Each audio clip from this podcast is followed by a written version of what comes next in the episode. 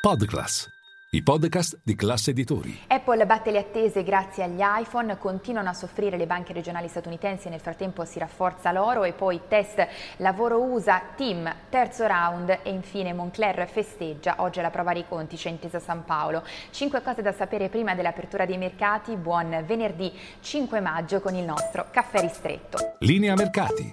In anteprima, con la redazione di Class CNBC, le notizie che muovono le borse internazionali. Uno, partiamo dall'attesissima trimestrale di Apple presentata ieri sera a mercati chiusi, chiude la stagione delle trimestrali delle big del tech. Bene, Apple ha battuto le attese grazie alle vendite di iPhone nonostante il contesto generale di frenata nelle vendite dell'elettronica di consumo. Dunque ricavi che hanno superato i 94 miliardi eh, di dollari, battuto le attese anche se in leggero calo e poi eh, profitti a quota 24 miliardi di dollari, soci premiati con un buyback buyback da 90 miliardi di dollari. Dunque questi in estrema sintesi i numeri eh, di Apple che mostra dunque resilienza soprattutto grazie alle vendite di iPhone che tornano a crescere in questo primo trimestre dell'anno. Resilienza nonostante i problemi alla catena di approvvigionamento, il Covid in Cina nei mesi scorsi, la crisi dei chip e il contesto macroeconomico. Il titolo in After Hours guadagna oltre il 2%.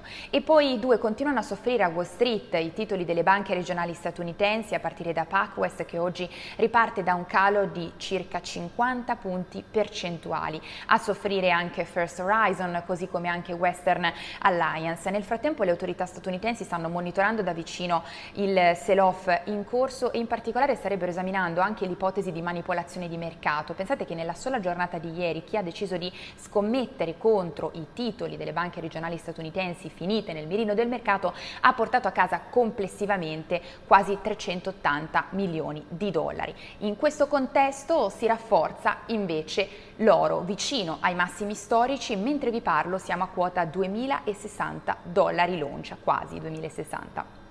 E poi eh, tre, oggi test lavoro negli Stati Uniti, una settimana ricchissima di spunti, a partire dalla pausa definita hawkish della Fed e poi ieri il compromesso tra Falchi e Colombe a Francoforte per quanto riguarda le decisioni della BCE. Bene, oggi invece uno dei dati eh, monitorati con maggiore attenzione dalla Banca Centrale Americana, i non-farm payroll, dunque i nuovi posti di lavoro aggiunti per il mese di aprile, secondo le attese 180.000 dopo i 236.000 di marzo. E poi quattro, le storie a Piazza Affari. In primo piano quest'oggi c'è Team, si è concluso nella serata di ieri il CDA Fiume, doveva esaminare le offerte per la rete, i rilanci ricevuti da KKR e da CDP insieme a Meccuori. Ritenuti ancora una volta inadeguati, Team decide di prendere tempo e eh, di fatto di lasciare tempo fino al prossimo 9 giugno ai due offerenti per presentare un terzo round di offerte. Scommette dunque su nuovi rilanci. Nella nota eh, del CDA di Team si legge proprio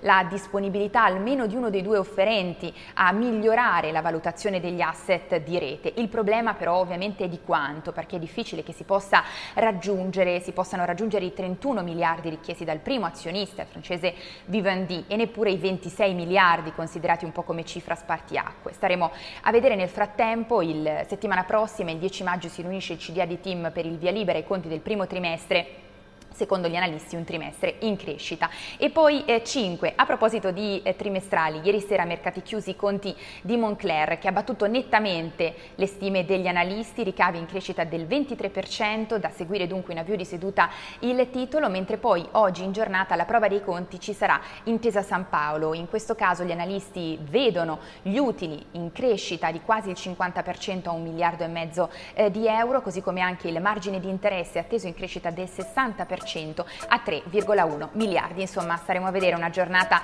ricca di spunti anche questo venerdì borsistico. E tutti vi aspetto in diretta a Caffè Affari con tutte le notizie.